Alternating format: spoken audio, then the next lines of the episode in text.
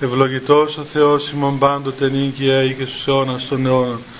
Δόξα Σύ ο Θεός ημών, δόξα Σύ βασιλεύ φοράνι παράκλητε, το πνεύμα της αληθείας, ο πανταχού παρών και τα πάντα πληρών, ο θησαυρός των αγαθών και ζωής χορηγός ελθέ και της Κύριος των ενημείν, και καθάρισον ημάς από πάσης κυλίδος και σώσουν αγαθέτας ψυχάς ημών. Αμήν. Καθίστε παιδιά όσοι μπορείτε. Παιδιά, εκ των προτέρων σας λέω, ελάτε μπροστά να γεμίσετε τους χώρους εδώ. Είναι την Γιατί μένουν έξω πάλι και είναι κρίμα να μένουν έξω. Ελάτε μπροστά. Τα δεξιά αριστερά.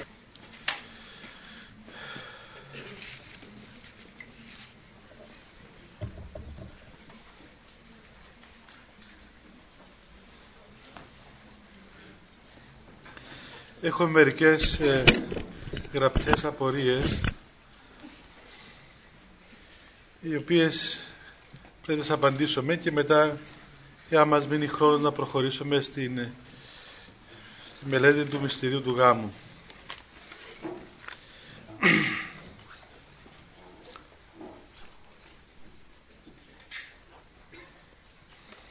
Λέει η πρώτη ερώτηση.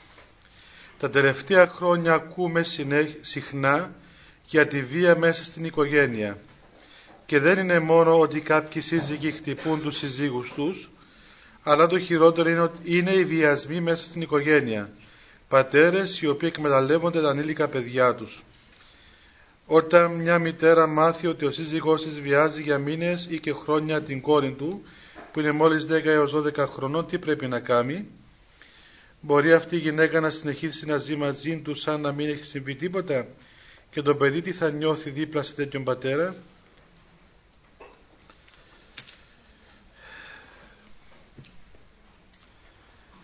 Τι να πούμε παιδιά, αυτή είναι μια τραγωδία. Βέβαια δεν είναι παράξενα πράγματα. Δυστυχώς, δυστυχώς τα ζούμε. Αυτά τα πράγματα τα ακούμε, τα βλέπουμε πολλές φορές μπροστά μας.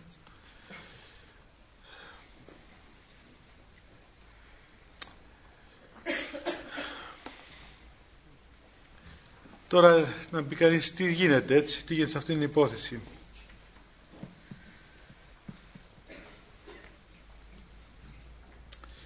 Βέβαια, εάν, εάν ε, κινδυνεύουν τα παιδιά από έναν τέτοιο εντός εισαγωγικών πατέρα, οπωσδήποτε αυτός ο άνθρωπος πρέπει να φύγει από το σπίτι. Δεν υπάρχει άλλη λύση. Δηλαδή πρέπει να απομακρυνθεί από το σπίτι διότι είναι κίνδυνος για τα παιδιά του. Ε, νομίζω ότι αυτοί οι άνθρωποι είναι άρρωστοι. Δεν μπορεί δηλαδή να είναι φυσιολογικοί άνθρωποι. Είναι άρρωστοι.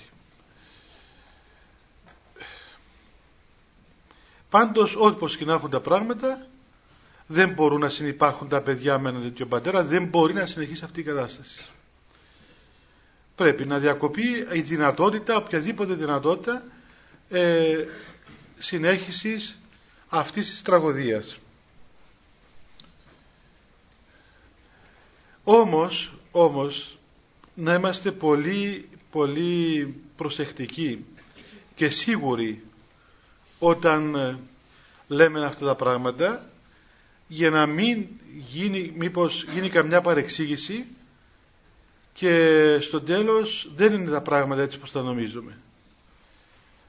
Γιατί δυστυχώς υπάρχουν πολλά φαινόμενα που κυκλοφορούν μέσα στον κόσμο και είμαστε μάρτυρες και των δύο φαινομένων. Δηλαδή υπάρχουν άνθρωποι οι οποίοι τέλος πάντων έχουν τέτοια ε, δυστυχία μέσα τους τέτοια διαστροφή οι οποίοι κάνουν πράγματα άρρωστα, εγκληματικά. Αλλά υπάρχουν και άνθρωποι άρρωστοι που νομίζουν ότι ο άντρας τους κάνει αυτά τα άρρωστα πράγματα. Υπάρχουν και τέτοιες περιπτώσεις και μας έτυχε αρκετές φορές να έρθουν ας πούμε μητέρες ή γιαγιάδες ή θείες ή ξέρω εγώ οτιδήποτε και να πούν ότι ο σύζυγός μου ή ο αδελφός μου ή ξέρω εγώ ο ξάδελφός μου κάνει αυτά τα πράγματα και να μην συμβαίνει αυτό. Να είναι αποτέλεσμα μιας ε, έτσι οξυμένης ας πούμε ε, ε, άρρωστης φαντασίας της μητέρας η οποία πιστεύει ότι ενοχλούν το παιδί της και αν ο άνθρωπος που ακούει αυτό ο πνευματικός ή ο γιατρός ή ο αστυνομικός ή οποιοδήποτε δεν είναι σε θέση, δεν έχει πείραν τότε είναι κίνδυνο να πιστέψει τη μητέρα αυτή η οποία ε, επιστρατεύει επιχειρήματα, επιστρατεύει ξέρω γεγονότα, τα περιγράφει με τα πάσα λεπτομέρεια και όμως δεν είναι αυτό το πράγμα. Είναι φαντασία. Εβίωσε τη φαντασία της με τόσο έντονα που την πιστεύει σαν πραγματικότητα. Και αυτό το πράγμα μπορώ να πω ότι συμβαίνει εάν ας πούμε συμβαίνει ξέρω εγώ 20% να ενοχλούν μεγαλύτεροι τους μικρότερους και άλλο 20% συμβαίνει να νομίζουν άλλοι ότι ενοχλούν τους, τους τα, τα παιδιά. Δηλαδή είναι όπως υπάρχει μια αρρώσκια όπως υπάρχει μια αρρώσκια υπάρχει και η άλλη αρρώσκια και πρέπει να είστε πολύ πολύ προσεκτικοί πάρα πολύ προσεκτικοί πριν καταλήξουμε ότι όντως συμβαίνει αυτό το πράγμα. Είπαμε εάν συμβαίνει τότε δεν υπάρχει άλλη λύση πρέπει να απομακρυνθεί αυτός ο άνθρωπος. Τώρα τι γίνεται το παιδί το οποίο υπέστη αυτή την κακοποίηση;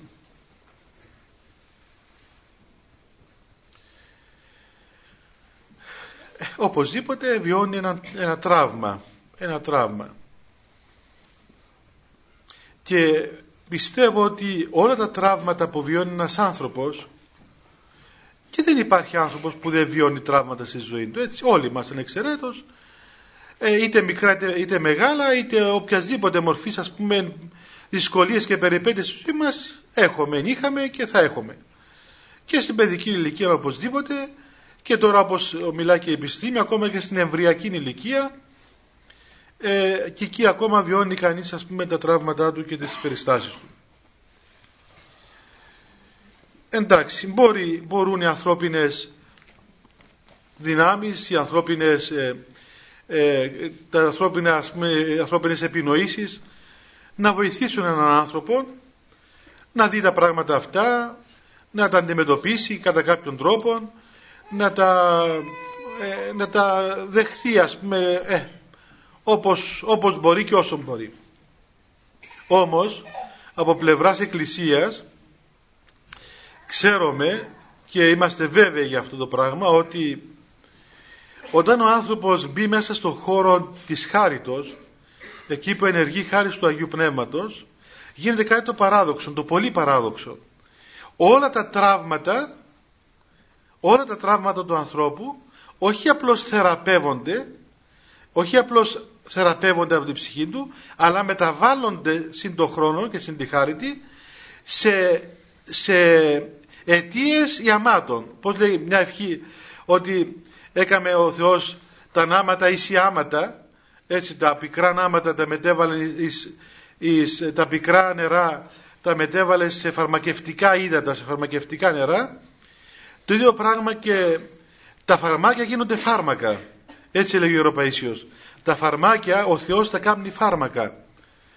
Δηλαδή αυτά τα οποία ας πούμε βιώνει κάποιος τραυματικά ας πούμε και τον τραυματίζουν εισερχόμενος μέσα στον χώρο της χάριτος μέσα στην προσευχή στη σχέση του με τον Θεό θεραπεύεται ο άνθρωπος αυτός και εκείνη η ευαισθησία η οποία υπάρχει στο ψυχικό του κόσμο λόγω των τραυμάτων του γίνεται πλέον ε, θετική ευαισθησία η οποία βοηθά και τους άλλους μετά.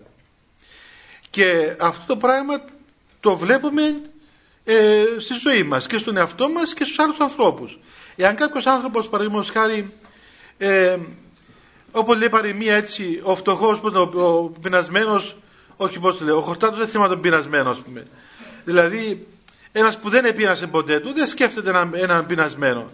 Ένας άνθρωπος που επίνασε που τραυματίστηκε τρόπον από την πείνα, από τη φτώχεια, από τη δυστυχία, όταν μετά γίνει ολοκληρωμένος άνθρωπος, είναι ευαίσθητος στον πονεμένο, στον πεινασμένο.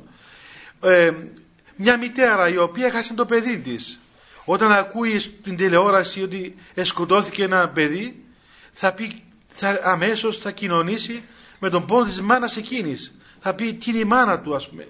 Τι, τι θα, πώς θα τον αντιμετωπίσει εκείνη η μάνα του. Γιατί, γιατί ξέρει. Ε, τραυματίστηκε ενώ πριν, πριν πάλι συμπονούσε. Αλλά δεν το καταλάβαινε. Δηλαδή αν δεν, δεν πάθεις δεν θα μάθεις. Και τα παθήματα γίνονται μαθήματα. Και τα πικρά νάματα γίνονται ιάματα και τα φαρμάκια γίνονται φάρμακα. Έτσι δηλαδή ο, ε, ο Θεός μεταβάλλει τα πράγματα μέσα στον χώρο της χάριτος της Εκκλησίας ώστε παιδιά να μην υπάρχει ποτέ τίποτα το οποίο να μπορεί να νικήσει τη χάρη του Θεού. Να μην μπορεί να πει ο άνθρωπος ότι ξέρεις Θεέ μου ας πούμε εγώ εάν δεν υφιστάμει όλα αυτά τα πράγματα δεν θα ήμουν αυτός που ήμουν. Θα ήμουν καλύτερος. Όχι, ο άνθρωπος μπορεί να τελειοποιηθεί μέσα στον χώρο της χάριτος διότι η χάρις ενεργεί υπέρ φύση, υπέρ λόγων και υπέρ φύση.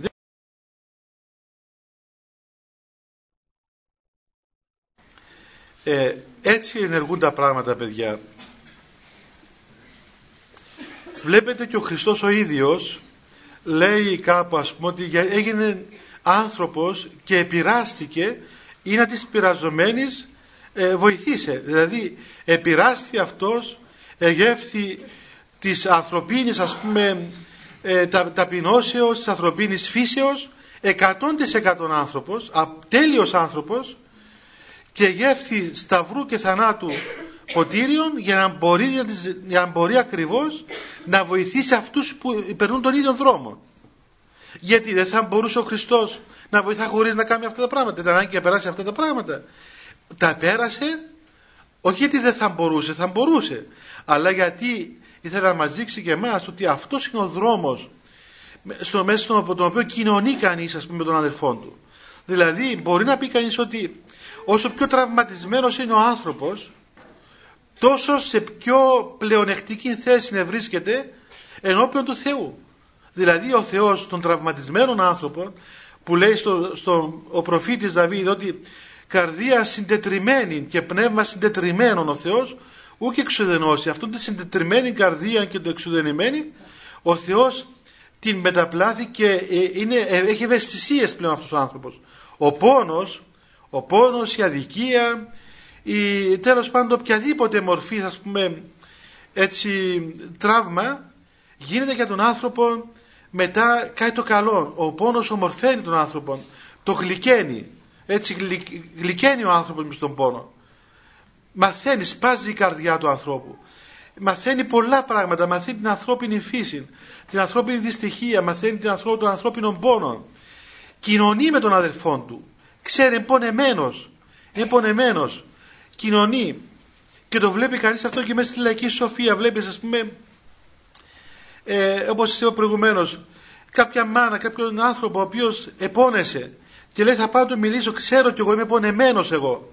Και επειδή είμαι πονεμένος μπορώ να του μιλήσω, ξέρει τι να του πει, ξέρει τι να του, πώς, πώς να του συμπεριφερθεί. Και ο άλλος πάλι, όταν ακούει έναν άνθρωπο που ξέρω εγώ πάνε καμιά φορά παρηγορήσουμε, ε, πάνε να παρηγορήσουμε ένα, έναν άρρωστο ας πούμε και εμείς είμαστε τελείως υγιείς και πάμε ξέρω εγώ στολισμένοι εκεί ας πούμε αυτά ε, και λέει ο άλλος ε, καλά εντάξει λες εσύ αλλά εσύ καλά την έχεις ας πούμε. Είσαι υγιής έφυγες σπουδαμένα να πάει στο πάρτι σου να πάει σπίτι σου. Ρωτάς με εμένα όμως τι τραβώ πάσουν το στρώμα τι τραβώ εδώ πέρα πεταμένος.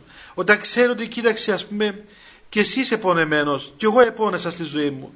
Και εγώ είμαι άρρωστος και εγώ έχω ταλαιπωρίες και εγώ αδικήθηκα και εγώ συκοφαντήθηκα και εγώ επληγώθηκα και εγώ όλα αυτά τα πράγματα. Και όμως ήρθα να σε παρηγορήσω και κάναμε υπομονή με βοήθεια του Θεού. Δέχεται τον λόγο ο άλλος άνθρωπος. Δηλαδή δέχεται και τον λόγο δέχεται και ο λόγος σου έχει δύναμη διότι βγαίνει από την καρδιά σου. Είσαι πονεμένος άνθρωπος. Έτσι παιδιά να ξέρετε ότι στη ζωή μας ό,τι και αν συμβεί είναι τραγικά παράδεκτα πράγματα καταδικαστέα ξέρω εγώ ε, δελιχταία πράγματα ας πούμε να τα πει κανείς. Αλλά ό,τι και αν συμβεί στη ζωή μας δεν είναι, δεν είναι τίποτα δυνατόν να, να φέρει τον Θεό σε δύσκολη θέση. Να πει ο Θεός με αυτόν τον άνθρωπο δεν μπορώ να κάνω τίποτα. Είναι τόσο τραυματισμένος που δεν διορθώνεται. Εμείς μπορούμε να το πούμε, είμαστε άνθρωποι. Το λέμε. λέμε με αυτό το παιδί δεν τα βγάλω πέρα. Δεν μ' ακούει, δεν μπορώ να επιδράσω πάνω του, δεν μπορώ να τον βοηθήσω, δεν μπορώ να τον διορθώσω, δεν μπορώ, είναι αδύνατο. Έχει τόσα συμπλέγματα μέσα του, που όπου να πάω να πιάσω, ε, γίνονται χειρότερα τα κουβάρια, ας πούμε. Αυτό το λέμε εμείς οι άνθρωποι. Όμως ο Θεός, το πνεύμα του Άγιο του Θεού, το οποίο ερευνά τα βάθη της καρδία του ανθρώπου. Και όπω λέει εκείνη η ωραιότητα ευχής της λειτουργίας, στο τέλος που ε, πριν πούμε τα Άγια της Αγίας να κοινωνήσουμε, λέει εκείνη η ευχή ας πούμε ε, ε, ε της κεφαλοκλησίας, λέει εσύ ας πούμε Θεέ μου και τα λοιπά, ο οποίος γνωρίζεις τα πάντα και γνωρίζεις εκάστου ιδία χρία. Ο Θεός είναι αυτός που γνωρίζει του κάθε ενός την ανάγκη του. Πολλές φορές δεν εμείς την ξέρουμε. Έτσι. Ούτε εμείς ξέρουμε παιδιά τι έχουμε πράγματι ανάγκη. Ο Θεός όμως γνωρίζει την, την ιδία χρία τη δική μας. Ξέρει ο Θεός τι έχουμε εμείς ανάγκη. Γι' αυτόν αυτός γίνεται σε εμάς αυτό που εμείς έχουμε ανάγκη. Και λέει η ευχή τελειώνει ο ιατρός των ψυχών και των σωμάτων ημών. Δηλαδή ο Θεός, ο Θεός είναι ο μόνος ιατρός των ψυχών και των σωμάτων μας. Είναι αυτός που γνωρίζει απόλυτα τι έχουμε εμείς ανάγκη. Ε, στην Παλιά Διαθήκη να θυμάστε εκεί που ε, οι Εβραίοι ήταν μέσα στην έρημο και ως Εβραίοι που ήταν ας πούμε κάθε λιγόγγιζαν και αντούν του Θεού και ήταν και διάφορα πράγματα ε, τους έβρεχε ο Θεός το μάνα έτσι το μάνα ήταν μια τροφή κοινή για όλους αλλά τι γίνονταν με το μάνα; Έτρωγαν το μάνα οι Εβραίοι και στον κάθε ένα ε, γινόταν το μάνα ότι είχε ανάγκη ο ίδιος εάν κάποιος παραδείγματος χάρη είχε ανάγκη από ασβέστιο ας πούμε Εγινόταν ασβέστιο. Αλλά αν κάποιος είχε ανάγκη από ζάχαρο, εγινόταν ζάχαρο. Αν είχε ανάγκη, ξέρω εγώ, από ε, σίδερο, γινόταν σίδερο. Καταλάβατε; Δηλαδή το μάνα αυτό το οποίο έτρωγα και ήταν κοινό για όλους το ίδιο, αυτό γινόταν μέσα στον κάθε άνθρωπος αυτό που είχε πράγματι ανάγκη. Και ο Θεός ήξερε τι εκάστοτε ιδία χρία. Όταν κοινωνούμε με τον Θεό, όταν προσευχόμαστε, όταν κοινωνούμε το σώμα και το αίμα του Κυρίου, όταν έχουμε κοινωνία με τον Θεό υπό η ανδήποτε μορφή, είτε μέσα στην προσευχή μας, είτε μέσα στην λατρεία, είτε μέσα σε οποιονδήποτε ας πούμε ε, κίνηση και σχέση με τον Θεό, ο Θεός μεταβάλλεται, η χάρη του Θεού, μεταβάλλεται και θεραπεύει την ψυχή μας όπως Αυτός γνωρίζει. Εμείς δεν γνωρίζουμε έτσι και στην καθημερινή μας ζωή. Όταν πάμε να φάμε ένα πιάτο φαΐ, σκεφτόμαστε ότι αυτό το φαΐ μέσα από τώρα που θα το φάω θα γίνει ξέρω εγώ κάλιο, φωσφόρο, ε, κυτρικό οξύ, ξέρω εγώ που γίνεται. Πού ξέρουν τα πράγματα. Τρώμε εκεί τα φαγητά μας και ο οργανισμός μας όταν είναι υγιής τα κάνει από μόνος του. Δίδει στον οργανισμό ό,τι χρειάζεται. Με τις σωστές αναλογίες παίρνει ο οργανισμός του κάθε όργανο του σώματος μας τους, τις ανάλογες σωστές ε, χυμούς, ε, ξέρω εγώ, βιταμίνες, πώς λέγονται αυτά, πρωτεΐνες, προβίτα που λένε στη Λεβεσό. Λοιπόν, όλα αυτά τα πράγματα. Τα παίρνει μόνος του οργανισμός. Δεν κάθομαστε εμείς με το μυαλό μας να του επιβάλλουμε, ξέρω εγώ, πάρε τόσα της εκατό, ας πούμε, ε, φωσφόρο ή τόσα της εκατό σίδερο. Ξέρει, κινείται από μόνο του. Ε, πολύ περισσότερο όταν ενεργεί ο Θεός, πράγματι ο Θεός είναι δεδομένο, είναι παρατηρημένο αυτό το πράγμα. Με τα πάσης δηλαδή βεβαιότητος ότι η χάρη του Θεού θεραπεύει τον άνθρωπο κατά απόλυτον τρόπο και όλα αυτά τα τραύματα γίνονται προτερήματα στον άνθρωπο. Γίνονται μεγάλα προτερήματα. Και δηλαδή και κακούργος να είναι κάποιος και γιατί να πάμε στο παιδάκι το οποίο κακοποιήθηκε. Εγώ σας λέω ότι, ότι ε, ένας Άγιος όταν ακούσει ένα φόνο ποιος θα κλάψει; Το φωνιά κλαίει ο Άγιος όχι το φωνευθέντα έτσι. Δεν κλαίει το θύμα κλαίει τον θήτη. Το θύμα είναι θύμα και ως θύμα ας πούμε δικαιούται την Θεία Βοήθεια και την, την, τη συμπόνια του κόσμου και τη βοήθεια του Θεού. Είμαι αδικημένος, είμαι το θύμα, είμαι ξέρω εγώ εξουθενημένος ο Θεός είναι υποχρεωμένος να αποδώσει την δικαιοσύνη του η οποία είναι χάρης του.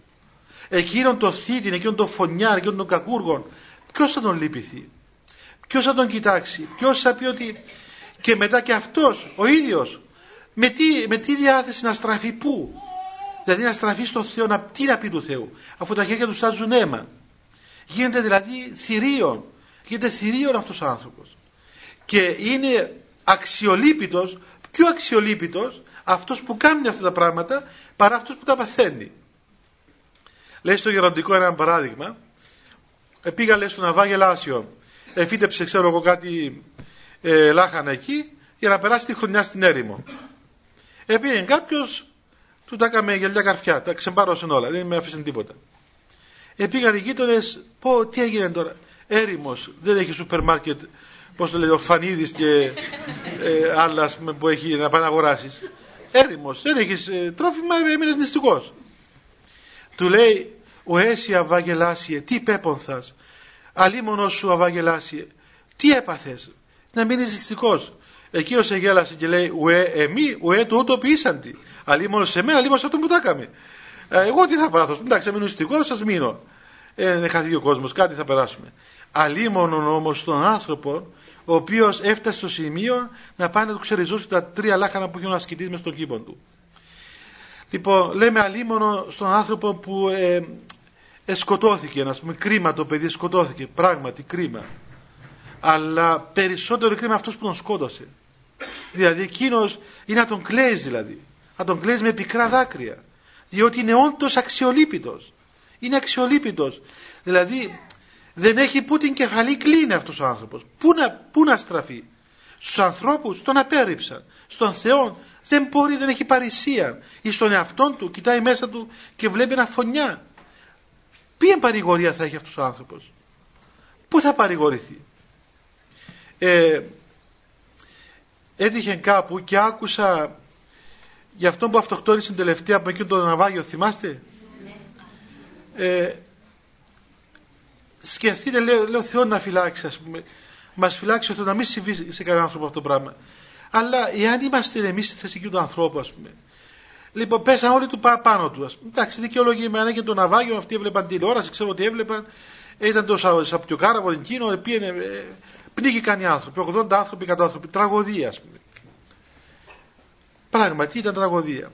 Αλλά ήταν και μια άλλη τραγωδία εκείνος, ας πούμε. Ε, ε, πέσαμε όλοι πάνω του, ας πούμε, το φάμε από την κατάκριση όλοι μας. Ποιος τον ε, δικαιολόγησε. Ε, ο άνθρωπος αυτοκτόνησε. Σκεφτείτε δηλαδή και τη, πού βρέθηκε στου άνθρωπος. Δηλαδή, ξέρετε τι σημαίνει να φτάσει ο άνθρωπος η συναπόγνωση; Δηλαδή να μην έχει πουθενά τίποτα, ας πούμε. Πού να πιαστεί; Πού να πιαστεί; Δηλαδή, φανταστείτε να φτάσει ο άνθρωπος σε θέση τέτοια, ώστε ο θάνατος να είναι καλύτερος που η ζωή. Ο μαύρος θάνατος, το μαύρο χώμα, το να σκοτωθείς να πέσεις από τον 7ο όροφο κάτω, να γίνει που μόνο που, που κοιτάζουμε τις ζαριζόμαστε, να πηδήξεις μέσα σε αυτό το κενό και να σου είναι λύτρωσης. Φαντάσου τι ζωή έχεις δηλαδή. Φαντάσου πώς, τι βιώνεις μέσα σου. Να μου πεις τώρα τι, τι θέλει να μας πεις, ότι ας πούμε ε, λυπάζει τον άνθρωπο. Νομίζω ότι η ασπλαχνία του Θεού είναι άβυσσος. Δεν μπορούμε να πούμε ότι ο Θεός ως πατέρας δεν επώνεσε για αυτόν τον άνθρωπο ας πούμε. Και όταν, όταν βλέπει το, το παιδί του ας πούμε, τον, το, τον άνθρωπο τον οποίο επίησε, τον οποίο έπλασε, τον οποίο εγάπησε εις τέλος ο Θεός να βρίσκεται μπλεγμένος είτε από τα χάλια του, είτε από την αμαρτία του, είτε από την επιβολαιότητα του είτε από οπουδήποτε σε μια τέτοια τραγική κατάσταση. Πολλοί είπανε χάρηκα, ξέρω εγώ, ε, τι είναι, ξέρω εγώ, καλά να πάθετε έτσι που είχαμε, ας πούμε.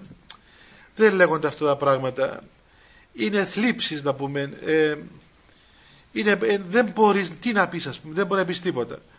Αλλά από την άλλη βλέπεις και το, τι σημαίνει στον άνθρωπο απελπισία. Τι σημαίνει απελπισία. Και ταυτόχρονα βλέπεις και τι σημαίνει ελπίδα. Έτσι. Σας είπα πολλές φορές παιδιά, τι μεγάλο πράγμα είναι αυτό που γράφουμε πολλές φορές, λέμε για την Παναγία μας, πούμε, ότι ελπίς απελπισμένο. Δηλαδή, για τον απελπισμένο υπάρχει πάντα μια ελπίδα. Και υπάρχει όχι μια ελπίδα, αλλά ένας που είναι η ελπίδα. Αυτός ο ένας είναι η ελπίδα του κόσμου, ο Θεός.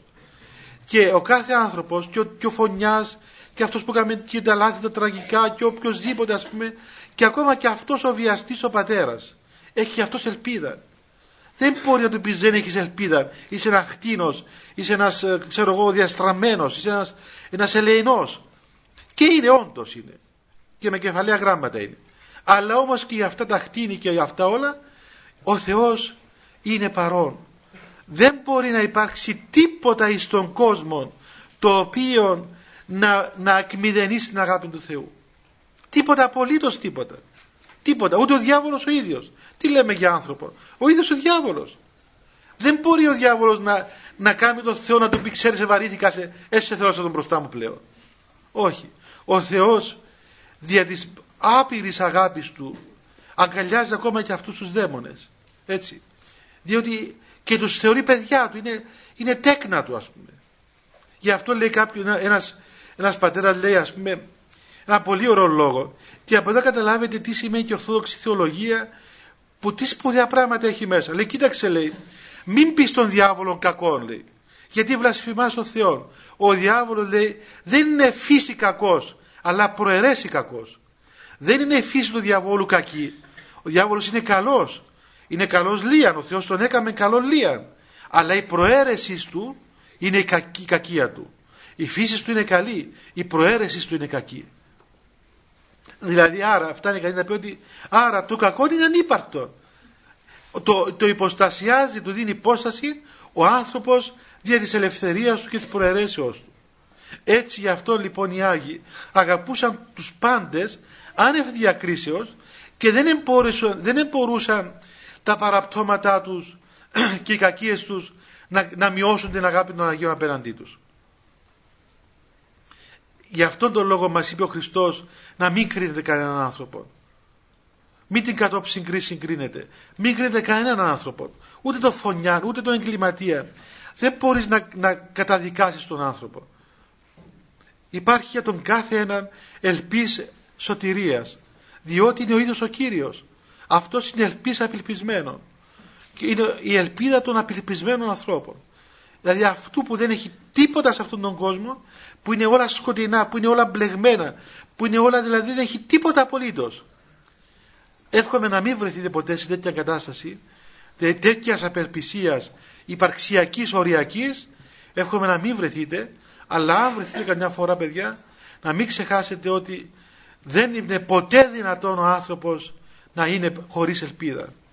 Υπάρχει αυτή η ελπίδα, η ελπίς του κόσμου. Έτσι ο Χριστός ο οποίος είναι ελπίδα του κόσμου τούτου και γι' αυτό είναι Θεός. Γιατί ακριβώς δεν μπορεί να νικηθεί από τα δεδομένα τα ανθρώπινα. Πολλοί λένε ξέρω εγώ καταδικάσουμε το ένα καταδικάσουμε το άλλο καταδικάσουμε το άλλο μα ποιον καταδικάζεις; Εδώ ο Θεός δεν καταδίκασε τον διάβολο. Και καταδικάζεις ανθρώπους. Καταδικάζεις ξέρω εγώ τάγματα ανθρώπων ή κατηγορίες ανθρώπων. Την αμαρτία ναι το γεγονός αμαρτίας. Τον άνθρωπο δεν μπορείς.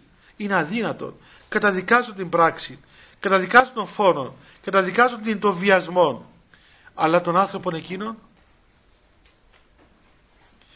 ναι, εδώ είναι, είναι που φαίνεται έτσι το μεγαλείο του Θεού. Το μεγαλείο του Θεού, δηλαδή το μεγαλείο του Θεού Πατέρα, ας πούμε. Τότε αυτός ο Πατέρας δεν μπορεί ποτέ να αλλάξει. Δεν αλλάζει με τίποτα. Και παραμένει Πατέρας και παραμένει ελπίδα εσκεφθήκατε, λέω καμιά φορά, ο Θεός να μας φυλάει. Διότι πράγματι εγώ πιστεύω ότι αν δεν μας φυλάξει ο Θεός, ε, λέω είναι αυτό μου δηλαδή, αν δεν μας φυλάξει ο Θεός, μα τι δηλαδή, και φόνους θα κάνουμε και απ' όλα θα κάνουμε. Δηλαδή σκεφτήκατε σε κάποια στιγμή να βρεθούμε να έχουμε κάνει φόνους, να γίνουμε αιτία να χαθούν άνθρωποι. Τι το παράξενο; Ε, μπορούσες σε αυτήν τη θέση αυτού που αυτοκτόνησες να είμαστε εμείς να είμαστε εμεί στη θέση του και να γίνουμε τι να χαθούν 80% άνθρωποι. Τι θα αισθανόμαστε εμείς μέσα μας, πού θα στεκόμαστε, πού θα μπορούσαμε να παρεγορηθούμε. Και πόσο παρήγορο είναι όταν, όταν είσαι καταδικασμένος από τους πάντες και τα πάντα να έχεις μέσα σου αυτήν την ελπίδα ότι ο Θεός όντως σε δέχεται. Έχει και κάποιον που δεν σε απορρίπτει. Έχει κάποιον που δεν, δεν σε μισά, κάποιον που δεν σε κατακρίνει. Ενθυμίστε εκείνο το γεγονός με την γυναίκα εκείνη η οποία συνελήφθη επ' αυτοφόρο μοιχευωμένη και της είπε ο Χριστός πούμε, ότι δεν υπάρχει κανένας που σε κατέκρινε, δεν έμενε ούτε ένας. Όταν τους είπε ότι ο αναμάστητος πρώτος στο λίθο βαλέτο, ένας ένας ένας έφευγα. Ποιος είναι ο αναμάστητος και ποιος είναι αυτός ο οποίος μπορεί να κρίνει τον άλλον. Όταν, όταν αισθανθεί ότι ο πρώτος κατάκριτος είμαι εγώ. Τι, τι να κάνω του άλλου. Τι, τι να πω του άλλου ανθρώπου. Ε, άρα λοιπόν και στον εαυτό μας και στους γύρω μας και στις περιστάσεις μας παιδιά να το ξέρουμε πάντοτε ότι ποτέ μην, μην, μην μηδενίσουμε την ελπίδα στον άνθρωπο καμιά φορά ό,τι και να ο άλλος όσο θηρίο, όσο δαίμονας, όσο χτίνος όσο, όσο δράκουλας, πώς λέει αυτούς, όσο γορίλας καν είναι δεν είναι δυνατόν να κλείσει η πόρτα του Θεού για αυτόν τον άνθρωπο έτσι το ζούμε και εμείς ως πνευματικοί έρχεται εκεί να ξομολογηθεί και ακούεις πράγματα, πράγματα, πράγματα, πράγματα, πράγματα. Ως άνθρωπος μπορεί μέσα σου να μπει σαμάρε παιδί μου ας πούμε. Μα τι πράγμα είναι τούτος ας πούμε. Τι βέρκα ξυβαρισμένη είναι που λέμε στην Κύπρο. Έτσι. Τι ελεηνός είναι ας πούμε. Ε, δεν είναι τίποτα που το κάμε. Δηλαδή τι σε πλέγματα μέσα του. Τι κακία ας πούμε. Τι, τι μοχθηρία. Τι, τι βρωμιά. Δεν είναι πράγμα που είναι πήγαινε κατώθηκε και το έκαμε. Το ανθρώπινο. Αλλά ο, το όμως λέει μα κοίταξε ο Θεός κλείνει την πόρτα σε αυτόν τον άνθρωπο; Όχι. Ή ο ίδιος σου λέει πάτερ μου δεν μπορώ να διορθωθώ. Είναι, είμαι έτσι, αυτός είμαι.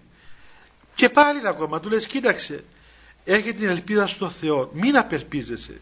Ο Θεός παιδί μου έχει τη δύναμη να σε σώσει. Ξέρει ο Θεός. Μόνο εσύ να δώσεις την ελευθερία στο Θεό. Πες μου, βοήθησε με, σώσει την ψυχή μου. Ε, και ξέρει ο Θεός. Έχει τρόπους ο Θεός να σε σώσει. Δεν είναι ποτέ δυνατόν εσύ με τις άπειρες, με τις απειράριθμες κακίες σου και με τις άπειρες διαστροφές σου δεν είναι ποτέ δυνατόν να φέρεις τον Θεό σε αδιέξοδο. Ό,τι και να κάνεις γε μου. Ούτε ο διάβολος δεν φέρνει τον Θεός σε αδιέξοδο. Και όχι μόνο τούτο. Βλέπετε, κάθε φορά που ο διάβολος ε, είχε μια επιτυχία, ο Θεός έφερε τα πράγματα έτσι που η επιτυχία του διαβόλου τελικά γινόταν το δίκτυο που πέφτει μέσα. Έριξε ο, Θεός, ο, έριξε ο διάβολος τον άνθρωπο στην πτώση και ήρθε ο, ο Θεός και έγινε άνθρωπος και έφερε τον άνθρωπο σε μεγαλύτερη θέση που ήταν πριν.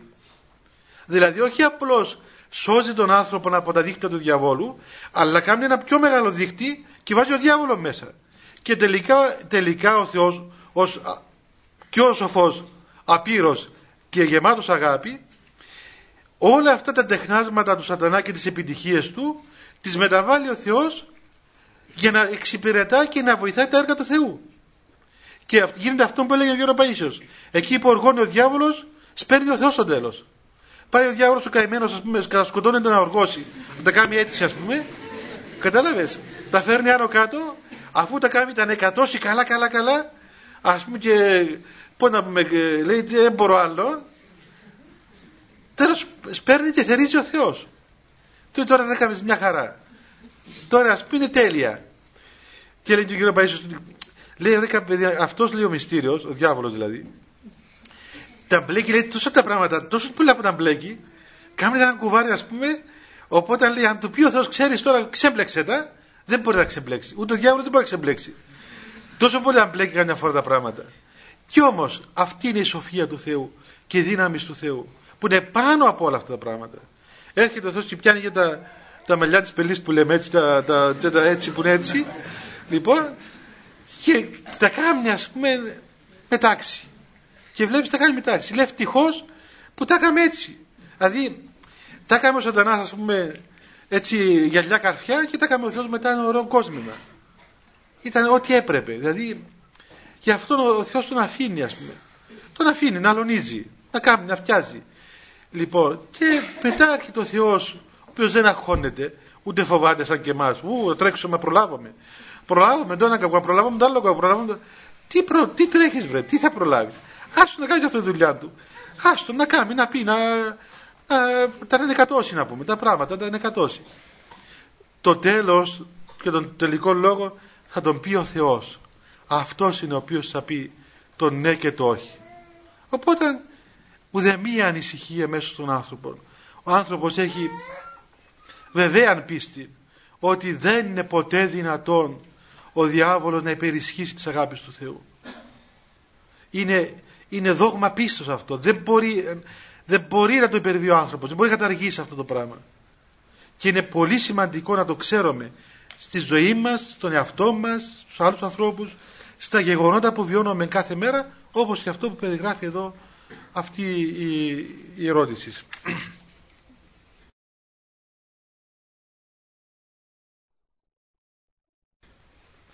Λέει μια άλλη ερώτηση. Ένας νέος ή μια νέα αποφασίζουν να παντρευτούν με την προϋπόθεση ότι ο γάμος τους θα είναι επιτυχημένος, δηλαδή πνευματική επικοινωνία, κατανόηση και αγάπη. Μπροστά στο φόβο μιας ενδεχόμενης αποτυχίας, ο λογισμός μου λέει ότι θα χτυπώ το κεφάλι μου κατόπιν εορτής. Πολλοί το χτυπούν και πριν την εορτή.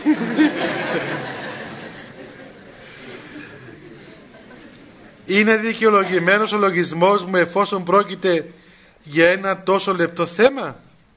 Σας εξομολογούμε δε ότι είναι και το μοναδικό θέμα που με απασχολεί χρόνια. Άμα χρόνια...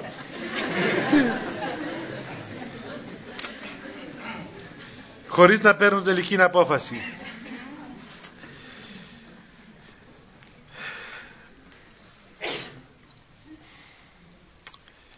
Εκείνος που αγαπά το κεφάλι του δεν κάνει τίποτα στη ζωή του.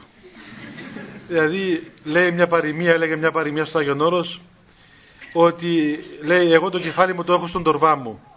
Δηλαδή, πήγαινε να κάνεις κάτι, ας πούμε, και λες εγώ το κεφάλι μου το έχω στον τορβά μου, στο ταγάρι μου δηλαδή. Το έχω κομμένο το κεφάλι μου από τώρα. Οπότε, ας πούμε, τώρα δεν, με, δεν έχω και να, πούμε, να τρέμω, ξέρω για το κεφάλι μου. Κοιτάξτε, παιδιά, ε, δεν πρέπει ο άνθρωπος στη ζωή του να, να ξεκινά πράγματα και την, την ώρα που τα ξεκινά φοβάται ότι να αποτύχει. Διότι ήδη απέτυχες πριν ξεκινήσεις. Γι' αυτό και είχε και χρόνια και δεν έκαμε τίποτα, ας πούμε.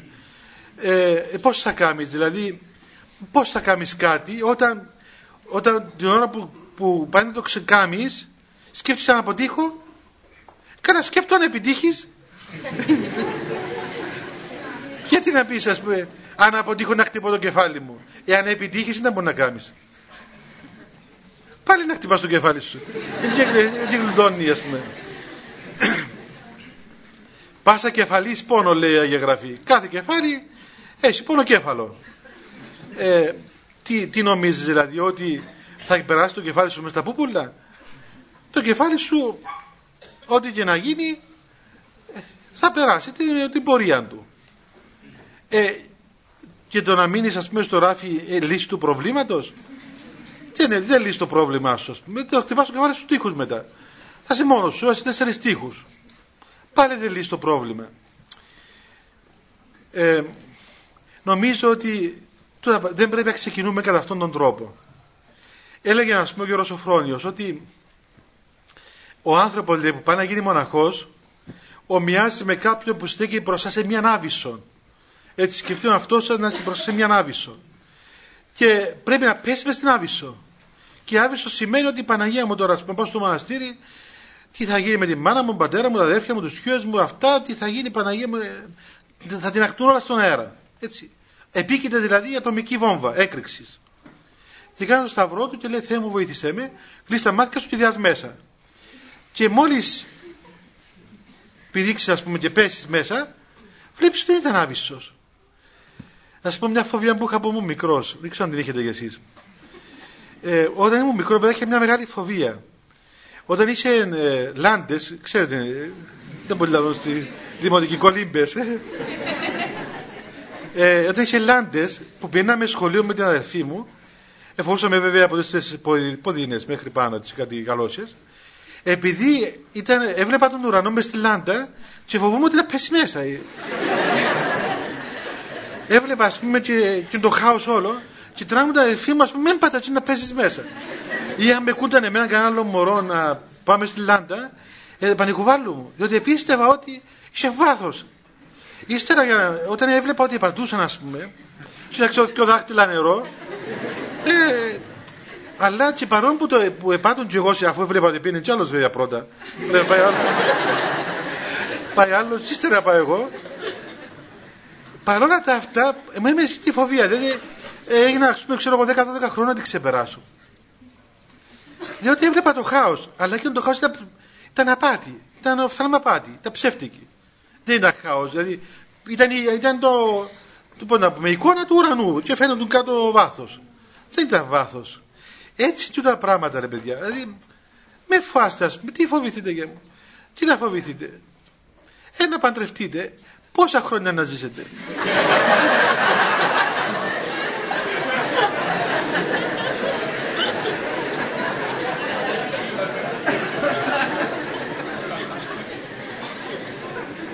Ιδιαίτερα δι' αν το γάμος ζει και τόσο ρόδινος, θα πάτε μια ώρα γλυωρίτερα.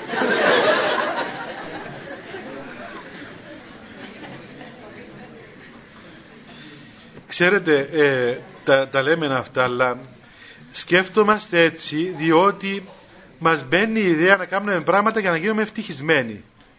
Δηλαδή να παντρευτώ για να γίνω ευτυχισμένος. Ε, να, να ξέρω κάνω το πράγμα για να γίνω ευτυχισμένος. Δεν είναι αυτός ο σκοπός του γάμου, παιδιά. Έτσι, θα το δούμε και στην ακολουθία. Δεν είναι να γίνετε ευτυχισμένοι. Ο σκοπός του γάμου δεν είναι να γίνετε ευτυχισμένοι. Ο σκοπός του γάμου είναι η σωτηρία σας. Μέσα στο μυστήριο του γάμου. Η ευτυχία δεν έγκυται στο γάμο, στο γεγονός του γάμου. Η ευτυχία έγκυται στο γάμο σας με τον Θεό.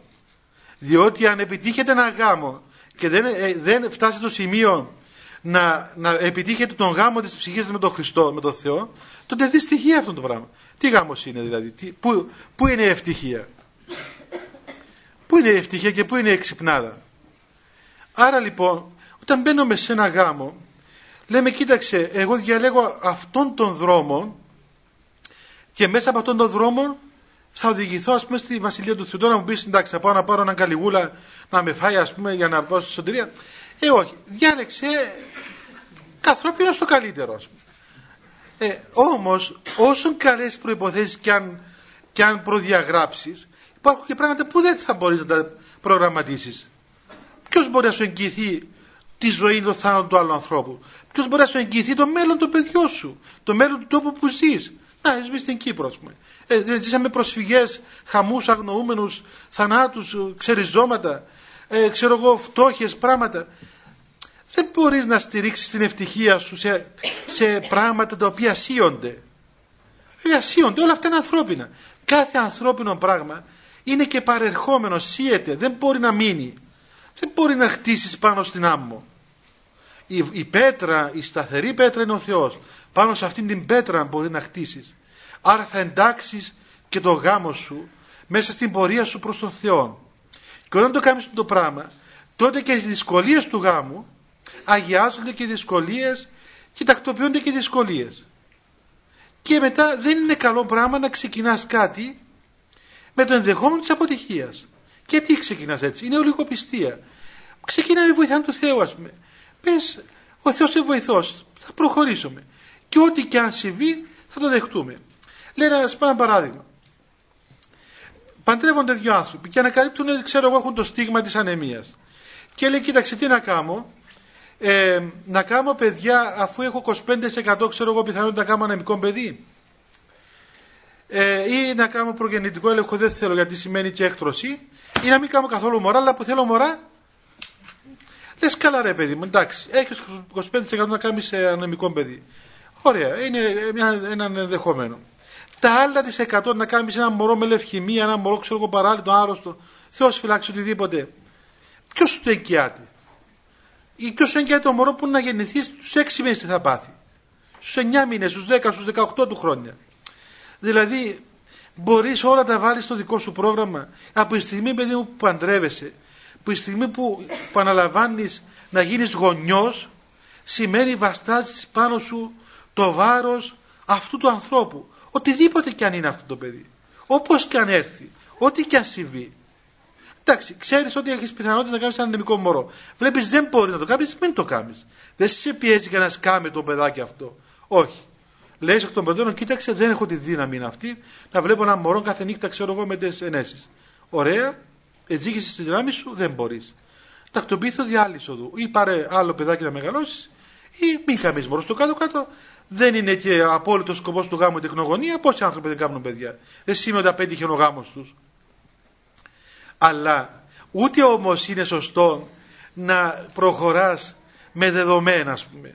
Δηλαδή τι, τι πάει να κάνεις ας πούμε. Ε ωραία πάρε, πάρτε όλα τα δεδομένα ότι θα κάνεις ένα, έναν υγιέστατο παιδάκι.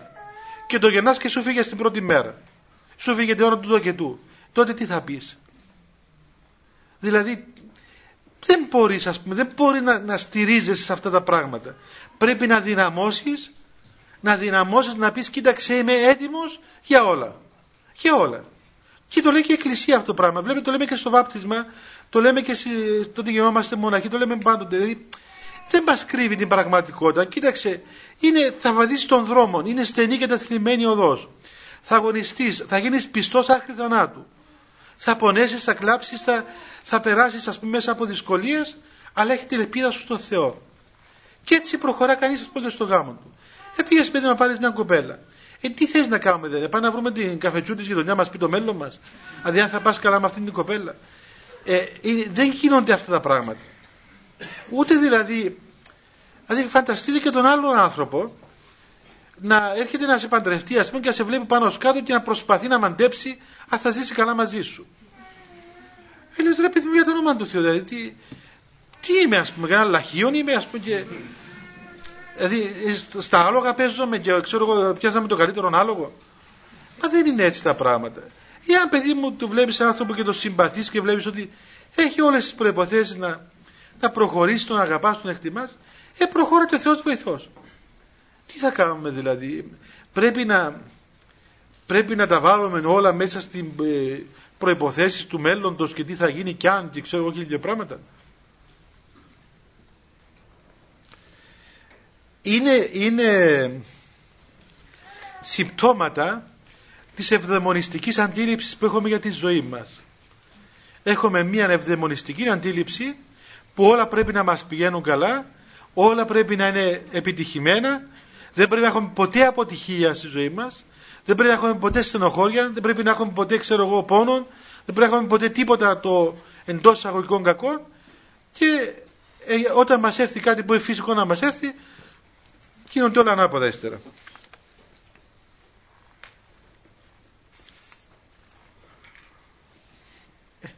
Και είναι και φυσικό ότι όταν σε όλα σου τα θέματα είναι έτσι, είσαι έτσι, αυτό λέγεται διψυχία. Και λέει και η γραφή, αν ήρθε δίψυχος ακατάστατος εν πάση της οδής αυτού. Δηλαδή, ε, όταν πάει να κάνεις κάτι και σκέφτεσαι, πάει ένα βήμα μπρος και ένα βήμα πίσω, να το κάνω, μην το κάνω, το κάνω, μην το κάνω, δεν κάνεις τίποτα στο τέλος δεν κάνεις τίποτε.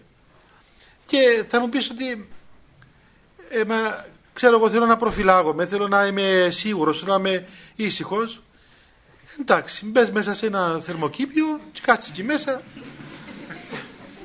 μέχρι τις τελευταίες σου αναπνοής. Δεν μπορεί να προχωρήσεις με αυτό το πράγμα. Δεν μπορείς να προχωρήσεις.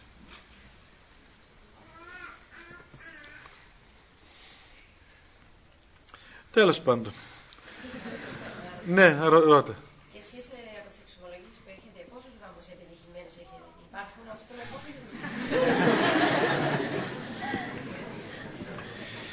Λέει ε, στο γεροντικό, λέει το εξής, δεν σας πω για γάμους, θα σας πω για μοναχούς. λέει, για, λέει στο γεροντικό, επήγαινε ένας ε, να γίνει μοναχός και λέει στον γέροντας, στον αβά της Κίτης, λέει Αβά έμαθα ότι προχθές ο τάδε αδερφός έφυγε και επέστρεψε στον κόσμο και του λέει τέκνον θαυμάζεις για αυτόν που επέστρεψε θαύμασε για αυτούς που έμειναν εντάξει κάποιος επέστρεψε για τον α ή τον β λόγο γιατί πιάνεις αυτόν και δεν βλέπεις τον άλλο; Έτσι ωραία εντάξει περνά μια κρίση ο γάμος το γεγονός του γάμου ε καλά ρε παιδί μου ε, άλλους που παίρνουν κρίση στο εκείνο. Ή ακόμα και το άλλο. Ξέρετε ότι πόσες κρίσεις τέθηκες ήταν σωτήριες κρίσεις. Εντάξει, ε, επί, επίγεια ας πούμε μπορεί να είναι καταστροφικές. Αλλά όμως αιώνια ήταν σωτήριες. Δηλαδή πολλοί άνθρωποι προσγειώθηκαν, εγλίκαναν που λέμε, έτσι. Κάτι, ξέρω εγώ, οξύτητες απευλήθησαν, Και βλέπεις τον, τον άλλο που ήταν, ξέρω εγώ, μέχρι χτες πάνω η μύτη του, τώρα ταπεινώθηκε, εγλίκανε, εβίωσε την απόρριψη, το λάθος του, έκλαψε, επώνεσε. Πράγματα τα οποία είναι αιώνια καλά, ας πούμε. Μπορεί, να, μπορεί για, για τα λίγα χρόνια να απέτυχε, αλλά απέτυχε να πούμε σε άλλα πράγματα. Γιατί να το δούμε το πράγμα ότι έτσι, εντάξει, προχωρώ. Ή αν δεν τα καταφέρω, όμως συμβεί κάτι, γιατί να πω να καταστραφώ, εντάξει, συνέβαινε κάτι, δεν το ε, περίμενα, δεν το προσδοκούσα, δεν το προγραμμάτισα, θα βιώσω την αποτυχία μου, θα την προσπαθήσω να την βιώσω κατά τρόπο πνευματικό. Μπορεί και αυτό να είναι ωφέλιμο στο τέλος. Έτσι το πολύ του Γιώργο Παίσιο που του έλεγα ότι κάνε προσευχή να βρω με μια καλή κοπέλα. Και δεν έλεγα καλά, οι κακές κοπέλες τι θα γίνουν, ρε παιδιά. Έτσι. Και μάλιστα έλεγε έρχονται εδώ κάτι ευλαβείς, ας πούμε, της εκκλησίας και λέει Γέροντα το μόνο που σε παρακαλούμε, μια καλή σύζυγο, μια καλή κοπέλα. Ρε δεν τρέπεστε, λέει ρε. Εσείς αντί είστε παιδιά της εκκλησίας να πείτε, θέλουμε να βρούμε μια κακή κοπέλα, να κάνουμε καλή. Εσείς θέλετε να βρει καλές. Έμα οι κακές πας στους κακούς, θα γίνουν πιο κακά μετά. Θα μπλέξουν τα δυο κακά και εκεί που τα ένα θα γίνουν δυο. Και έλεγε γιατί καλά βρε τις κακές σας κάμερες, παστόσορε κάμερες σαρδέλες. Ε, τουλάχιστον πάρτε τη εσείς καμιά κακιά κοπέλα, να μείνει καμιά καλή πάει στους κακούς, δηλαδή αν μια καλή πάει σε έναν κακό, θα τον καλοσυνέψει. Και άμα μια κακή πάει σε έναν καλό, κάτι να γίνει, ας πούμε. Οπότε το σωστό είναι να μην έχω βρίσκω με καλές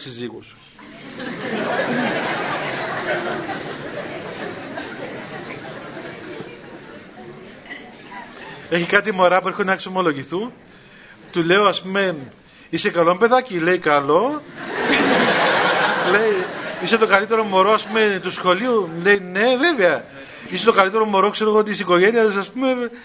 Δηλαδή, το μου κάνει το μωρό, έχει τέτοια εντύπωση πρέπει αυτού, ας πούμε. Το καλύτερο μωρό. Το καλύτερο μωρό του κόσμου. Του κόσμου. Έτσι είναι. Όχι, είναι, είναι, είναι η, καλή, η καλή διάθεση των μωρών. Η καλή διάθεση των μωρών. Και εγώ επειδή πέρσι πιάσω όλα τα δημοτικά σχολεία, όπου πάω στις εκκλησίες που κάνω λειτουργία, τα μωρά έρχονται, λέει κύριε, θυμάσαι με, ήρθες στο σχολείο. ναι. Είτε, είμαστε γνωστοί, να πούμε, γνωστοί και φίλοι, επειδή πιάσω στο σχολείο, με 500 μωρά. Ε, το, το όμορφα το μωρό, έχει την ωραιότητα του. Θέλω πω παιδιά, κοιτάξτε να δείτε κάτι, μην πιάνεστε από τα πράγματα. Νομίζω ότι τα πράγματα δεν είναι ωραία, ας πούμε. Ο άνθρωπος προχωρά όμορφα, ε, βλέπει τα ανθρωπίνω ό,τι μπορεί και προχωρά και τέλειωσε η υπόθεση. Τέλειωσε. Δεν, μην ψάχνετε πολλά πράγματα. Ψάχνετε πολλά πράγματα. Τελικά νομίζω ότι όταν ψάχνουμε πολλά, το πρόβλημα δεν είναι στους άλλους, είναι στον εαυτό μας. Κάτι τέτοιο συμβαίνει. Δηλαδή, ε, όταν ψάχνεις πολλά και απορρίπτεις πολλούς και πολλές και πολλά τότε σημαίνει ότι κάτι δεν πάει καλά σε σένα, δεν είναι οι άλλοι τότε σημαίνει ότι εμένα και γίνεται ώρα μυρίζει ο άλλος βρωμή και ο άλλος ξέρω εγώ κάνω κάτι, κάτι δεν πάει καλά. Κάτι, ε, κάτι γίνεται ας πούμε. Κάτι γίνεται στον άλλο άνθρωπο. Θα περάσουμε όπως όπως ναι.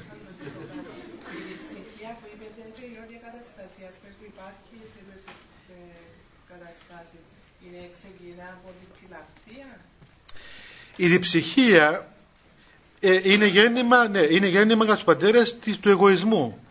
Του εγωισμού της φιλαυτίας, δηλαδή ας πούμε αυτός που φοβάται, αλλά όμως μπορεί να μην είναι και, μπορεί να είναι και γέννημα ας πούμε, έτσι, αδυναμίας του ανθρώπου ας το πούμε. Αλλά πρέπει να το ξεπεράσει ο άνθρωπος. Πρέπει να το ξεπεράσει, δηλαδή, να, να βοηθήσει τον αυτόν ή τουλάχιστον, αν δεν μπορεί να το ξεπεράσει, να, να, λέει, να καταλάβει ότι κοίταξε το πρόβλημα δεν είναι οι άλλοι άνθρωποι, ότι οι άλλοι είναι, ξέρω εγώ. Εγώ είμαι, ας πούμε. Εγώ έχω πρόβλημα, ε, ξέρω εγώ. Ε, ε, η μύτη μου, ας πούμε, πιάνει όλες τις μυρωθικές του κόσμου και μου αρέσει καμιά.